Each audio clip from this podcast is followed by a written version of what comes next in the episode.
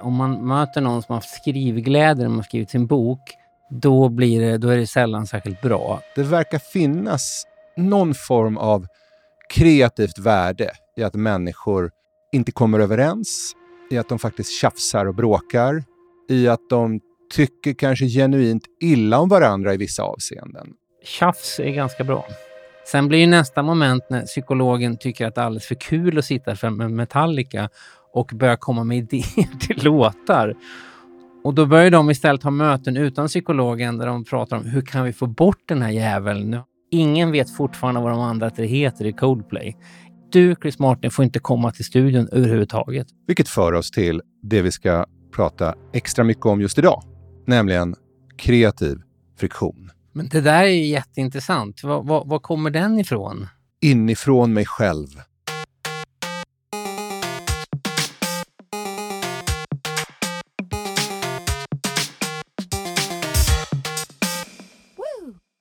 Hej och välkomna till avsnitt 1 av Gradvall och Magnus.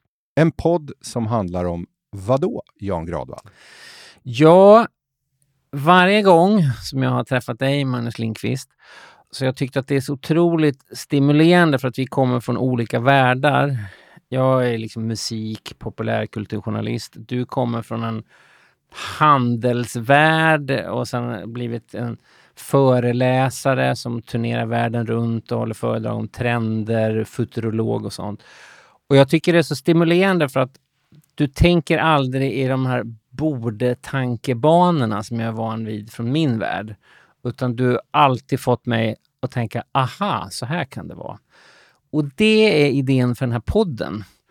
Att och hitta liksom nya tankebanor och hela tiden tänka liksom framåt. En gång i tiden, innan Instagram uppfanns, så delade du och jag ett kontor. Och så satt vi i varsitt rum och jobbade med varsina saker och förenades kring antingen en skrivare eller en skivsamling. Och det flödade saker mellan de här två rummen. Ehm, du höll på med en artikel om något form av populärkulturfenomen. Jag höll på med en föreläsning om allt ifrån kaffe till banktrender. Och så märkte vi att vi hade väldigt stort utbyte av varandras insikter, citat, eh, idéer, referenser, minnen, saker vi hade kommit igenom. Så det fanns ett väldigt fint kreativt flöde. Ja, och bråkigt kreativt flöde skulle jag säga, rent tankemässigt. Att när man tänkte så här, ah, men nu har jag kommit fram till att det är så här och så kom du till och sa, men nej, det kanske är så här. Så att det fanns liksom en kreativ friktion i det hela. Och det ska vi försöka ta fäste vid i den här podden. Och då tänker jag så här. Vad är den här podden och vad är det inte? Vad ska det handla om och vad ska det absolut inte handla om? Jag kom bara på precis nu, som jag har i tankarna, det är en, en, en bok som jag läser nu som heter, en som heter Maria Konnikova, som är en utbildad psykolog, eh, journalist, men som beslutar sig för att verkligen fördjupa sig i vad driver människor, hur tänker människor? Alltså har hon sökt sig till poker. Och referenser till poker dyker upp i alla såna här avhandlingar om beteendevetenskap och sånt. Och hon får då gå som lärling hos en av världens bästa pokerspelare i ett år och beskriver detta. Men kontentan av det, om man kokar ner det, är att det finns liksom inga tricks. Hon blir frustrerad först, men lär mig vad du gör, jag vill göra likadant.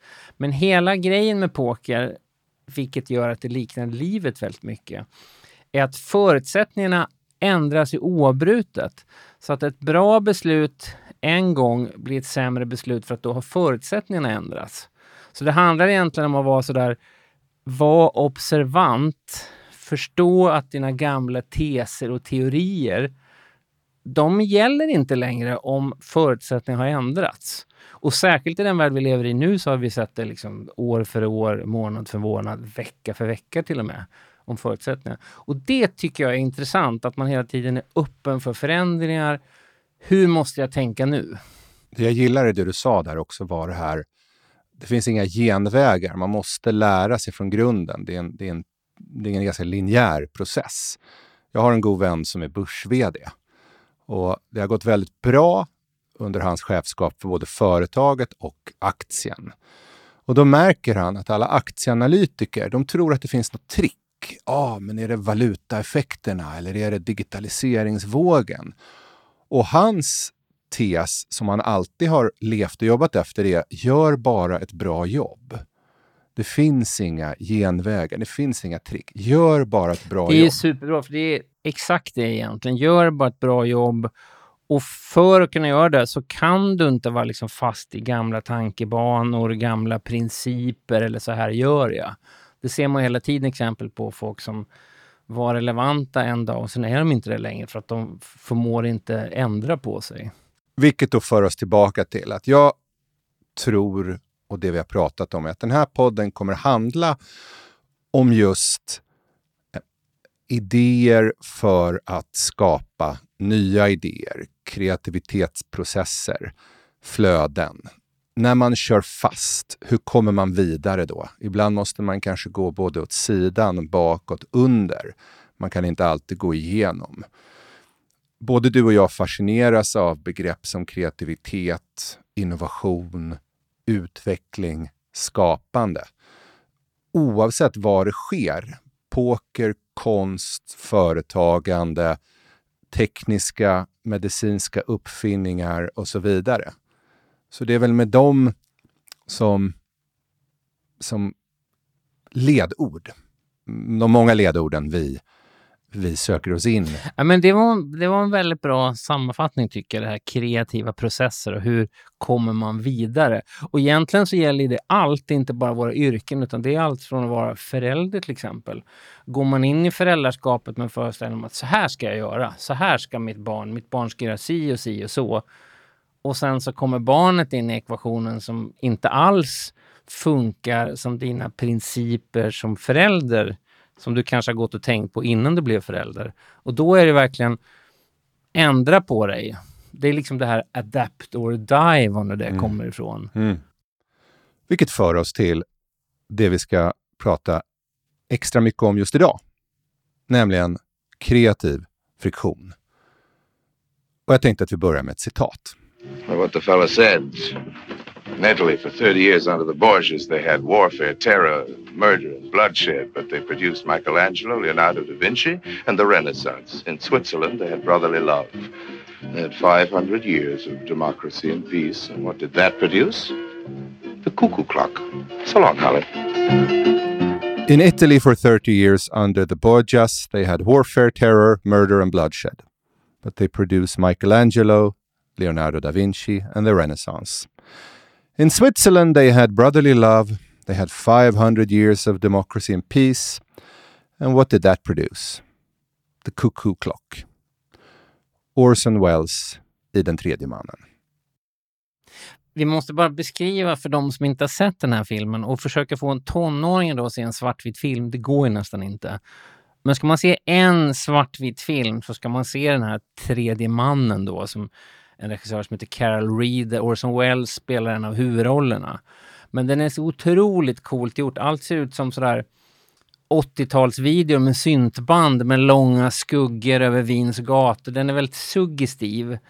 Och den har ju det här, vem är den här tredje mannen? Det är verkligen en fantastisk film. Man kanske inte just får en 18-åring att titta på en svartvit film och säga att det liknar 80-tals syntband. Det var, snarare, det var snarare ett exempel på hur uråldriga mina referenser är, så till och med mina unga referenser inom stationstecken är egentligen också 40 år gamla. Poängen är ju innehållet i citatet. Mm. Det finns någon form av värde i friktion, motsättningar, i Borgias fall kaos, våld och blod. Och det är kanske inte ett kausalt förhållande. Om man slåss så blir det bra. Men man har ju märkt, och framförallt om vi tittar vidare, att det verkar finnas någon form av kreativt värde i att människor inte kommer överens, i att de faktiskt tjafsar och bråkar, i att de tycker kanske genuint illa om varandra i vissa avseenden. Men i den här friktionen, om de lyckas, kanske inte tämja den, men hålla den i schack, så blir det väldigt produktivt mm. i termer av skapande. Det finns en psykologisk studie att man tog man tog samman två olika grupper, två olika arbetsgrupper som fick lösa samma problem. Den ena gruppen var folk som kände varandra lite innan de hade jobbat ihop. Den andra gruppen var folk som aldrig hade träffats förut. Sen fick de lösa det här problemet och sen presentera det. Innan de gjorde det så frågade de gruppen hur har det gått? Och den här gruppen då som kände varandra, de tyckte att det här varit jättespännande, det har gått jättebra sådär. Och sen frågade de den andra gruppen och de var extremt osäkra och bara tyckte, vad, vad jag ingen aning om det här blev, det var skitjobbigt i rummet, jag vet inte hur det blev. Och sen presenterade de två förslagen och den överensgruppen, deras förslag var liksom dåligt. Det fanns liksom ingen lösning alls. Den andra kaosgruppen, det var de som hade liksom löst det så man kunde använda någonting. Man kan göra en liknelse här. Om du har järn, ett grundämne, och så lägger du bara till några få procent kol, så får du plötsligt stål som är ett helt annorlunda och mycket starkare och mer användbart material. Och grupper kanske fungerar på, på samma sätt. Att du behöver det här kolet som är med och stör och skapar nya legeringar, nya sammansättningar eller för dina tankar i nya riktningar. Och det kanske är, om vi går tillbaka till ditt exempel, skönare att vara järnet. Vi, vi ger järnet, vi är, vi är ett järngäng. Och i det, man är överens, det är trevligt, man mår bra varje dag man går till jobbet. Mm, mm. Men man kommer inte framåt, vidare. Man hittar inte avvikelserna. Och därför så blir den här störmomentet i kol, behöver nog alla grupper. Mm. Men det är nästan vårt favoritexempel så länge vi har känt varandra. Om vi sätter oss och pratar i tio minuter så kommer vi in på U2 och Brian Eno förr eller senare då. Irländska rockgruppen U2 och Brian Eno, ganska excentrisk eh, producent sinnebilden för ett egghead egentligen. Han, han, han bokstavligen ser ut som ett ägg också, hyperintelligent. Men hans grej har alltid varit att, bråka med så att säga harmonin. Så att han har ju då en, en, kortlek som han har uppfunnit och tryckt upp som han använder för många artister. Och då drar man ett kort och vad det står på kortet måste prägla den här inspelningsdagen. Och det kan vara allt från radera allt till du är ett träd. Och så ska du då liksom tolka det och göra någonting nytt av det. Och ifall U2, när de spelade in Achtung Baby särskilt, de var ju nästan tvungna att, att döda det gamla U2 för att ett nytt U2 skulle uppstå då.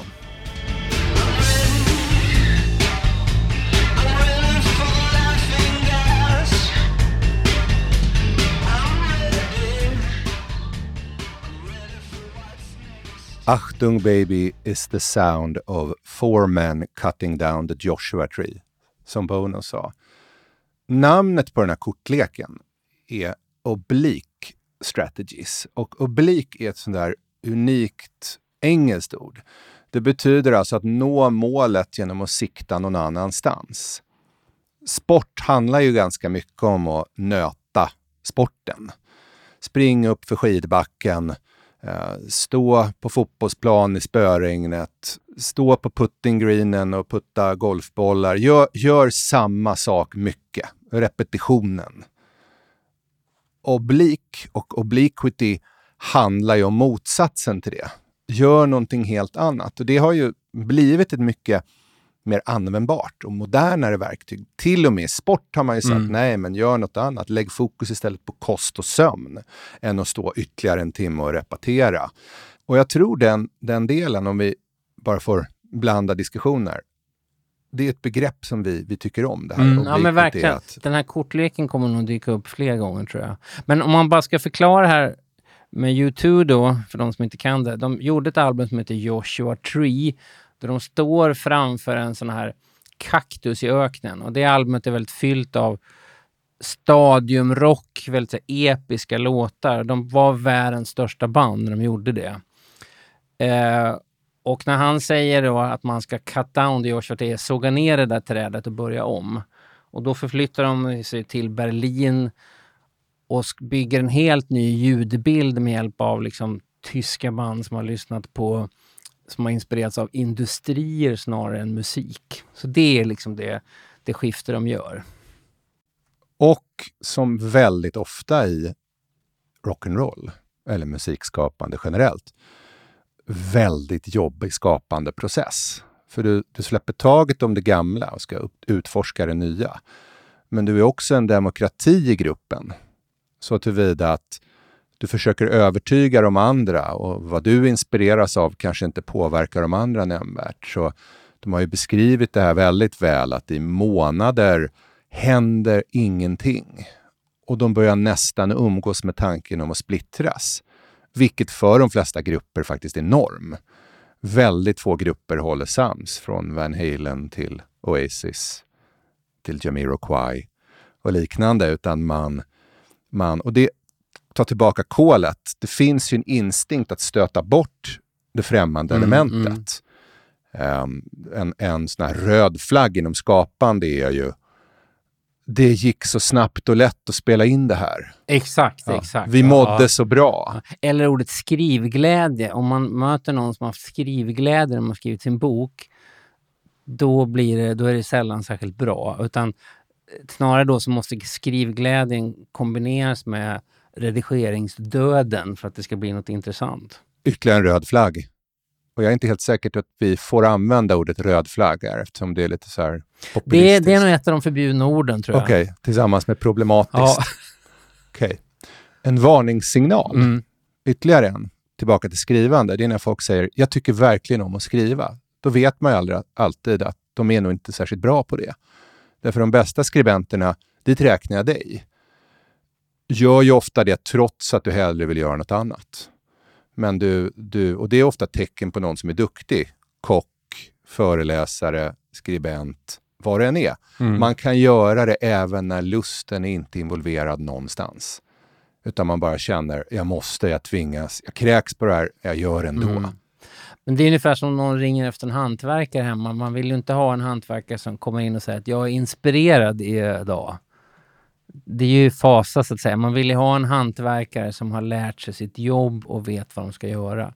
Om de är inspirerade eller inte, det spelar ingen roll, utan man vill att gör vad som ska göras. Och det finns ju många citat kopplade till det, inspirationens överskattning. Jag är bara så förvånad. Och jag tänker inte försvinna med i något kaninhål nu, där jag bara kritiserar den branschen som jag är en del av, föreläsarbranschen. Men där handlar det ju väldigt ofta och mycket om arbetsglädje, lust, teamsammansvetsning, gilla varandra, förstå vilken färg man är och så vidare. Och jag tror att man där skäller på fel träd, för att använda en anglicism. Jag tror snarare, för om jag tolkar det rätt här, plikten, måstet och är du inspirerad så gör du nog fel. Ja men exakt. Och jag tänkte på det, du sa för en liten stund sedan det här apropå kreativa processer, att har man personer i ett rum som ska göra någonting, det gäller alla, skola, företag, alltihopa, så är det i regel, det finns någon person som är tongivande och dominerande. Så länge man har den här sammansättningen människor så kommer det alltid bli som den här personen då som har fått bestämma säger. Då finns det ett annat exempel på Bran Eno, den här producenten. Coldplay jobbar han med. Och Coldplay ringde ju då Branino för att de gillade U2, det han har gjort med David Bowie och, och ville liksom att kan du göra någonting med oss också? Så han var ju där och spelade in och så märkte han den här gruppdynamiken som fanns i Coldplay. Och det är ju liksom Chris Martin som är i bandet. Ingen vet fortfarande vad de andra tre heter i Coldplay. Inte ens jag som är extrem musiknörd kan deras namn. Så Branino läste av det här och så sa han så här, okej, okay, närmaste två veckorna, du Chris Martin får inte komma till studion överhuvudtaget. Du får inte vara med. Och så var det de andra tre som började spela då. De har ju inte Chris Martins sinne för melodier. Så istället så började då Branino lära dem att sjunga. De stod och sjöng väldigt mycket, nästan som såna här gamla körverk. Och stod och sjöng olika slingor så att säga. Sen då när Chris Martin fick komma tillbaka i studion, då hade de ju börjat någon helt annanstans. Och det blev den här, vad heter den, La Vida Locka Nej, Nej. Viva la vida. Viva la vida, inte Ricky Martin utan Coldplays Viva la vida. Den är ju så. Det är ganska intressant att det by- byggde på att man hade plockat bort den tongivande i rummet ett tag och låtit de andra komma till tals.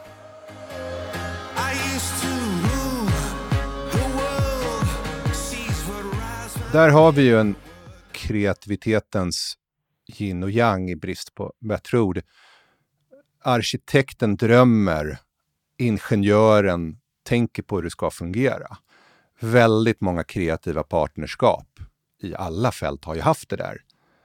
När jag intervjuade Hennes och Maurits tidigare vd Stefan Persson om ett råd till entreprenörer så sa han, se till att anställa din motsats.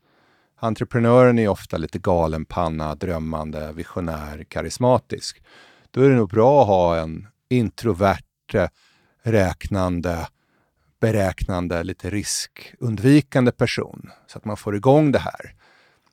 Vi kan ta arkitekten Rem Koolhaas som är väldigt känd för att han gör ganska utsvävande, stora, brutalistiska skyskrapor. Han har gjort det i Peking och Rotterdam och många, många andra platser. Men han är helt beroende av Arup och Partners som är en ingenjörsfirma för att se till att det ska bli byggbart.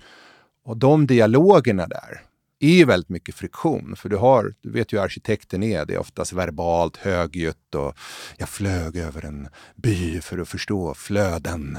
Sådär. Medan ingenjören är, är det byggbart? Vilket material? Vil- vad måste vi göra avkall på? Och det är här jag tycker friktionen, i kreativa friktionen är så intressant för att det finns ju en instinkt. Det finns också i berättelser en, en skapelseteori om geniet, om individen. Och väldigt många upplever jag söker sig till individualitet när det ska skapas. Mm, popstjärnor, författare, drömmare. Det är väldigt få som säger okej, steg ett, låt mig hitta en jobbig jävel jag kan sitta med som utmanar och stör. Utan de flesta säger nog nej, jag ska sätta mig i en stuga med vacker utsikt, dricka lite rödvin, må bra. Då kommer det hända grejer. Och det där är ju delvis sådana som mig, det är ju vårt fel. För det passar bättre in i en sorts storytelling. För att all, alla vill att det man tycker om, vare sig det är en tavla, en låt eller någonting, att det ska vara ett verk av någon som har bara suttit och så har det runnit feeling genom fingrarna. Så vill man att skapande går till. Men just det där samarbetet i den digitala världen så kan man ju samarbeta på ett helt annat sätt. För hela forskningsvärlden är ju så att det sitter inte en professor kalkyl längre i ett laboratorium utan det finns 200 sådana som kommunicerar hela tiden vad de har upptäckt och samarbetar. Och då har man ju verkligen kunnat få driva det framåt på ett helt annat sätt. Jag tror vi är fast i solrostänkande där vi borde tänka klängrankor. En solros är ju stor, vacker, gul och hugger man av den så kan man faktiskt torka den och det är fortfarande en solros. Så tror människor att idéer och skapande är. Det är en solros. Medan klängranker, det är väldigt få människor som tar lite klängranker med sig som en gå bort-present. Och, och hugger av en liten klängranka så dör ju klängrankan ganska fort. Utan den bygger på att vara som en murgröna som hänger ihop. Och det är väldigt svårt att se var den börjar och slutar. Och det finns liksom inget tydligt centrum och nav. Och det tror jag skillnaden är mellan ett skapelseverk. För vi kan gilla låtar, mm idéer, företag och patent. Men processen som leder till det ser oftare ut som murgröna. Men det där är ju jätteintressant. Var, var, var kommer den ifrån? Inifrån mig själv. Ja, men den, den är briljant för att den kan man ju ta med olika företag till exempel. Att bygger det bara på, inte företagskulturen utan en enda person, vad händer då? Apple har väl befunnit sig där då med Steve Jobs, men verkar ju faktiskt nu ha ändå lyckats bygga den där klängrankan. Att det Men det var ju för, förlåt att jag avbryter, det många inte tänker på där, den som tog över som vd, Tim Cook, var ju hela tiden friktionen med Steve Jobs. För han är inne i det man kallar för operations.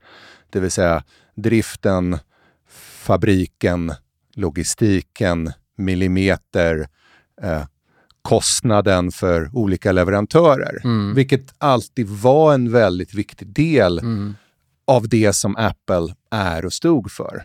Men det finns ju många exempel. Jag tror det tydligaste exemplet på när solrosen försvann och företaget kollapsade var ju General Electric.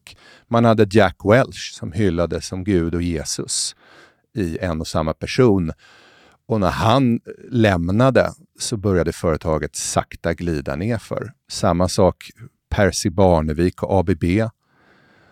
Och där tror jag vi har faran i om man inte tänker mera som klängrankor. Det är att man tror att det här ska handla om mig. Jag ska bli viktig i det här företaget. Jag har tagit över, jag ska leave a legacy. Och odlar man då inte klängrankesystemet och tillväxten i det, så blir det ofta så att du skjuter ett gigantiskt fyrverkeri, aktiemarknaden jublar, album 1 blir briljant, men sen dör det. Och då tänker jag på Depeche Mode. Där Alan Wilder var tystlåtna ingenjören till Martin Gores karismatiska låtskrivare.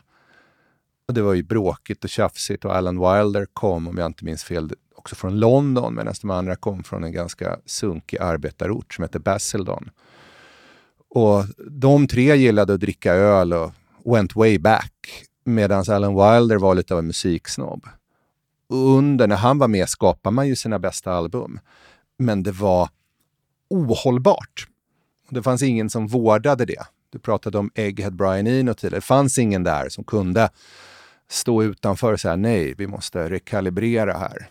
Man hade ingen Metallica-psykolog som det bandet tog in. Nej, de försökte nej. lösa som sa, nej men gör så här, tänk eh, som grupp, gruppdynamisk Ja, ja, psykolog. Ehm, Nu, nu kastar vi oss från många olika håll. Men den är ju underbar den i Metallica om folk inte har, har sett den. Eh, Some kind of monster-dokumentären när de anlitar en psykolog som faktiskt löser konflikterna i, i bandet så att de, framförallt då James och Lars, börjar prata om varandra och kan samarbeta. Sen blir ju nästa moment när psykologen tycker att det är alldeles för kul att sitta för med Metallica och börjar komma med idéer till låtar. Och då börjar de istället ha möten utan psykologen där de pratar om hur kan vi få bort den här jäveln? Nu har han liksom väntat för länge. Det är svårt att dra någon lärdom av det, men det är en väldigt eh, rolig studie i gruppdynamik och företagskultur. och psykologi. Alla som har gått i terapi vet ju att det är dagen du börjar tröttna på terapeuten och planera för att inte gå dit som du kanske troligtvis har fått den hjälpen du behövde. Med undantag om du känner det direkt efter session ett, när det antingen kan vara psykologens eller ditt fel. Men att tröttna på det, så det tror jag att, att den dagen du ger psykologen sparken, då har du kommit vidare. Jag kom på... Vad sa du? Du sa solrosen kontra Klängrankan. Ett annat exempel man kan ta, jag tänkte på fotboll. Man kollar på årets eh, Champions League då som FC Bayern vann. De har ju verkligen, den klubben är verkligen en klängranka så att säga. Det finns ingen så här supertränare, de har till och med bytt tränare i år. De har ingen så att säga Messi-figur eller Neymar-figur. Utan när folk kommer till FC Bayern då vet de vad FC Bayern är och hur FC Bayern spelar. Så att alla, alla i det här laget som vann Champions League kan bytas ut och FC Bayern kan ändå vara FC Bayern nästa år. Det är ju sjukt imponerande. Så fungerar väldigt mycket av det tyska näringslivet. Man är processbaserad där. Det är ganska likt även hur japanska företag tänker. Vi gör saker lite bättre hela tiden. Det som japanerna kallar för kaizen. Det skiljer sig från det anglosaxiska konceptuella systemet, solrosen, där man alltid tänker vi ska sätta en man på månen. Vi ska skapa världens första helelektriska bil. Vi ska skapa iPhone X. Det bygger väldigt mycket på så här, vi sätter upp ett, ett mål vi alla kan sträcka oss efter och så lär vi oss med vägen. Och det tänkandet har ganska mycket tagit över i väldigt många i den här ganska, där vi söker stjärnor och individer och framgångsexempel. Medan det här processbaserade har sett som ganska långsamt och sävligt och lite tråkigt och lite svårförståeligt. Men det du just tog exemplet på här är väldigt ofta idrottslag. Om vi tar motsatsen till Bayern München är ju det Paris Saint-Germain som väldigt länge haft en av de högsta utläggen för superstjärnspelare och får aldrig riktigt till det i slutändan. Det du sa nu är bara, när du sa sätta en person på månen, jag bara tänkte på, apropå det här felfokuset ganska ofta då, popstjärnan i månlandningen är ju då Neil Armstrong, han som gick på månen. Men man undrar ju vem var NASAs Brian Eno så att säga? Den intressanta personen där befann sig ju någonstans i det här kontrollrummet i Houston egentligen. Som, som skapade allt det här, som sköt upp alla de här må, månfärderna. Jag Ja, vet inte eller- riktigt vad jag vill komma till, men det, det, det, det finns någonting intressant där så att säga. Om, om man, om man, att man fokuset blir fel efteråt. Och om vi tittar på olyckor som har skett i det amerikanska rymdprogrammet så är sannolikt det här kolpersonen den som såg till eller kom på att vi städade lite extra den morgonen så vi hittade den lösa skruven som inte ledde till olycka. Vi kom på att det här materialet förändrar sig när det blir varmt, så bytte vi ut det. Så det blev ingen olycka. Och det är ju det är ju verkligen när man pratar om väldigt komplexa projekt och dit kanske vi egentligen inte räknar popalbum, men vi räknar definitivt sådana här pionjärprojekt. Att, att skicka människor till nya planeter, att borra väldigt djupt på havets botten, att eh, bygga Öresundsbron. De, där är ju process och, och klängrankan-tänkandet väldigt, väldigt viktigt. Hur gör man då själv, eh, bara ett konkret råd så att säga, för att själv se till att man har kreativa processer där man inte bara gör det förutsägbara. Om man tänker sig då Magnus Lindqvist, personen Magnus Lindqvist. Hur ser du till för att ha kreativ fiktion i det du gör? Jag pratar väldigt ofta om informationskostcirkeln och informationsfetma. En gång i tiden var ju information sällsynt. Bästa liknelsen där är väl, mm, med risk för att verka lite provocerande, men det är porr som alla i Sverige och faktiskt andra länder har minne av att man hittade i någon skogsdunge eller container.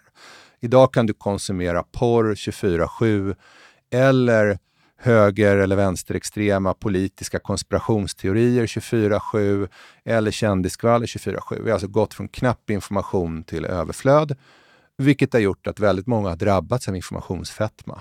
Man har samlat på sig för mycket av fel sorts information i huvudet. Där, och det tror jag är mänskligt och universellt, att försöka bryta den och att i sin informationskostcirkel se till att man för in utmanande inslag, eh, motsägelsefulla, åtminstone till din egen övertygelse, eh, olika medieformer. Och det är klart att jag som inte längre är ung och lovande vurmar ganska mycket för det som är tjockt och pappersbaserat. Men det finns ju alla möjliga syn. Och kanske inte minst eftersom vi lever i en stimulisökande kultur. Tystnad. Pausen. Men verkligen, man tänker sig dig då, om någon vill bli en föreläsare som har uppdrag över hela världen som du har, då tror man, hur ska jag bli det? Jo, jag tillbringar dagarna med att, att lyssna oavbrutet på de andra 47 föreläsarna som gör detta. Vad man då kommer uppnå är ju någonting som kanske funkar i början, men i längden inte kommer funka för att du tar bara in samma information som de andra gör. Jag tror att det är jätte, jätteviktigt. Jag försöker också tänka på det att Ja, hur gör du? Nej, men jag försöker också bara plocka bort mycket information. Om jag satt och läste andras skivrecensioner, för nu tar bara en liten del av det jag gör, men som jag kanske fortfarande är ganska förknippad med. Jag tror det skulle bli väldigt tråkigt. Jag försöker bara hålla borta det där. Jag läser hellre en psykologi, psykologibok om poker än att sitta och, och läser vad, hur många stjärnor får Oasis höll jag på att säga, men något nytt band då. Utan man bara tar bort det och försöker gå på intuition och hellre då söka sig till något som man faktiskt kanske inte riktigt behärskar. Det finns en annan dimension Jag läste en artikel om skilsmässor från The Journal of, jag tror den hette Marriage and Relationships. Och artikeln i fråga är någonstans från 2001. Och då handlade det om skäl och orsak till skilsmässor. Och den kom fram till att 60% av skilsmässor sker i lågkonfliktäktenskap. Nidbilden av en skilsmässa, eller kanske Hollywoodversionen är ju annars att man slåss, bråkar, kastar tallrikar på varandra och det är outhärdligt. Och misshandel i alla led och längder. Och den här gjorde gällande tvärtom. Det är ju äktenskap där man är så rörande överens om allt, att det mestadels är tyst. Man utmanar inte varandra, det sker inga konflikter, i alla fall inte explicit. Och det där blir ju outhärdligt hemskt och tråkigt och, och dödande. Och den dimensionen, för det finns ju verkligen Mm. i mig och säkert många andra en instinkt att vilja undvika bråk och tjafs och ett adrenalinpåslag och nej men jag orkar inte. Och jag tror framförallt, jag är i sena 40-årsåldern. Där kanske man extra mycket börjar så här, nej jag vill bara ha ett lätt liv. Du och jag läste ju nyligen en artikel där man fick så här, råd för livet. Kan inte du recitera det om man, om man ska välja mellan två? Jo, det, det var en... som Jag läste nu i morse som var i Guardian, en, en krönikör som bara skrev sin sista krönika. Och så tänkte jag så här, jag ska passa på att delge allting jag har lärt mig om livet. Ett av dem var så här, när man tar beslut, ta inte det beslut som gör dig lycklig, utan ta det beslut som gör att du växer som människa. Det kan låta då abstrakt eller för simpelt, men vad han menade är att om jag tar ett beslut som jag tror gör mig lycklig, du har ingen aning vad som gör dig lycklig om en månad eller två år så att säga. Det kan vara helt andra förutsättningar då. Apropå lite poker, du sitter med en helt ny hand. Om du hela tiden däremot väljer det här som får dig att växa, det är vägen framåt. Och det är lite obehagligare, kan vara lite nervöst. Att man aldrig egentligen kommer till det ögonblicket när man bara, nu, nu har jag renoverat klart, nu är mitt liv perfekt. Och så märker man, varför mår jag inte bra nu? Utan om du har hållit på hela ditt liv som en process så är jag nog klokare, fortsätt så.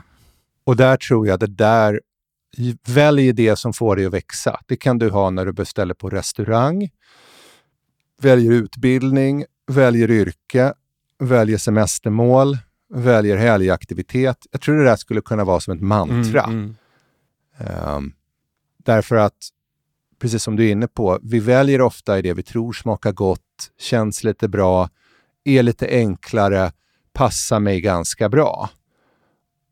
Och såklart, gör man det i varje val, varje dag, varje år, så kommer ju livet och skapandet per definition att vara lite fjuttigare. Framförallt om vi tar 10-20-årigt perspektiv. Mm. Du sa förut det här med tjafs, jag bara tänkte helt plötsligt bara så en så här dålig men ganska bra t-shirt-slogan framför mig. Keep the, the, the tjafs. Det är det men man, man behöver, det är det som är kreativ friktion på alla plan. Tjafs är ganska bra. Vi säger så, va, Janne? Jag tycker det, det känns som en bra, eh, bra, eh, en bra avslutning. Jag tycker det känns som att du åtminstone får den att växa. Stay true to the tjafs.